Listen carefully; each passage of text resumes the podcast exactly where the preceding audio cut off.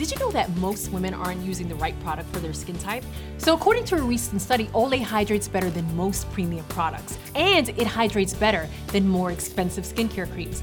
Now, the great thing about the Olay Regenerist line, and that's the red jars, is that it's formulated for specific lifestyles and needs. It's light, it's breathable, and it leaves a matte finish. So it's really great for normal, oily, and combo skin types. The best thing about this is that it has innovative active rush technology.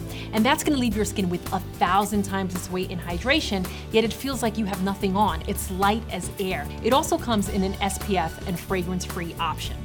Now let's get into the micro sculpting cream. And that's more of a rich, nourishing formula that works well for dry and normal skin.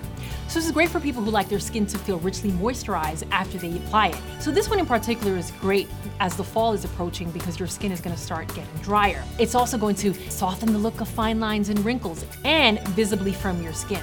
This also comes in a fragrance-free option. What's more, the Olay Regenerist line addresses women's top skincare concerns from fine lines, dryness, uneven skin tone and texture, and visible pores because it contains a powerhouse ingredient, and that's vitamin B3.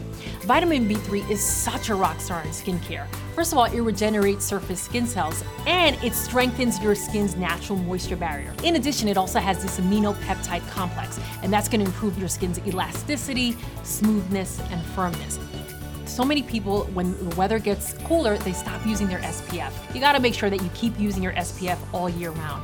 And as the weather gets cooler, you may wanna start exfoliating your skin a little more.